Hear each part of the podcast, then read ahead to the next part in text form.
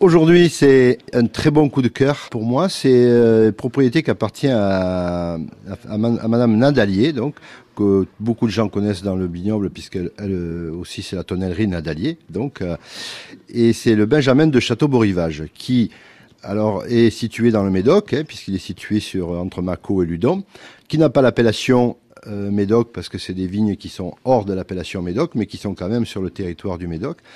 Et euh, Christine Nadalier est une femme aussi euh, passionnée par ce qu'elle fait, qui, aime la barrique évidemment, qui aime le chêne, euh, mais pas trop, et qui travaille ce vin euh, avec beaucoup de subtilité. C'est un vin qui ressemble vraiment à un médoc, c'est racé, puissant, un peu de tanin, mais pas trop, juste assez pour relever le, la typicité du vin. C'est une bouteille qui vaut 11 euros et qui est excellent rapport qualité-prix.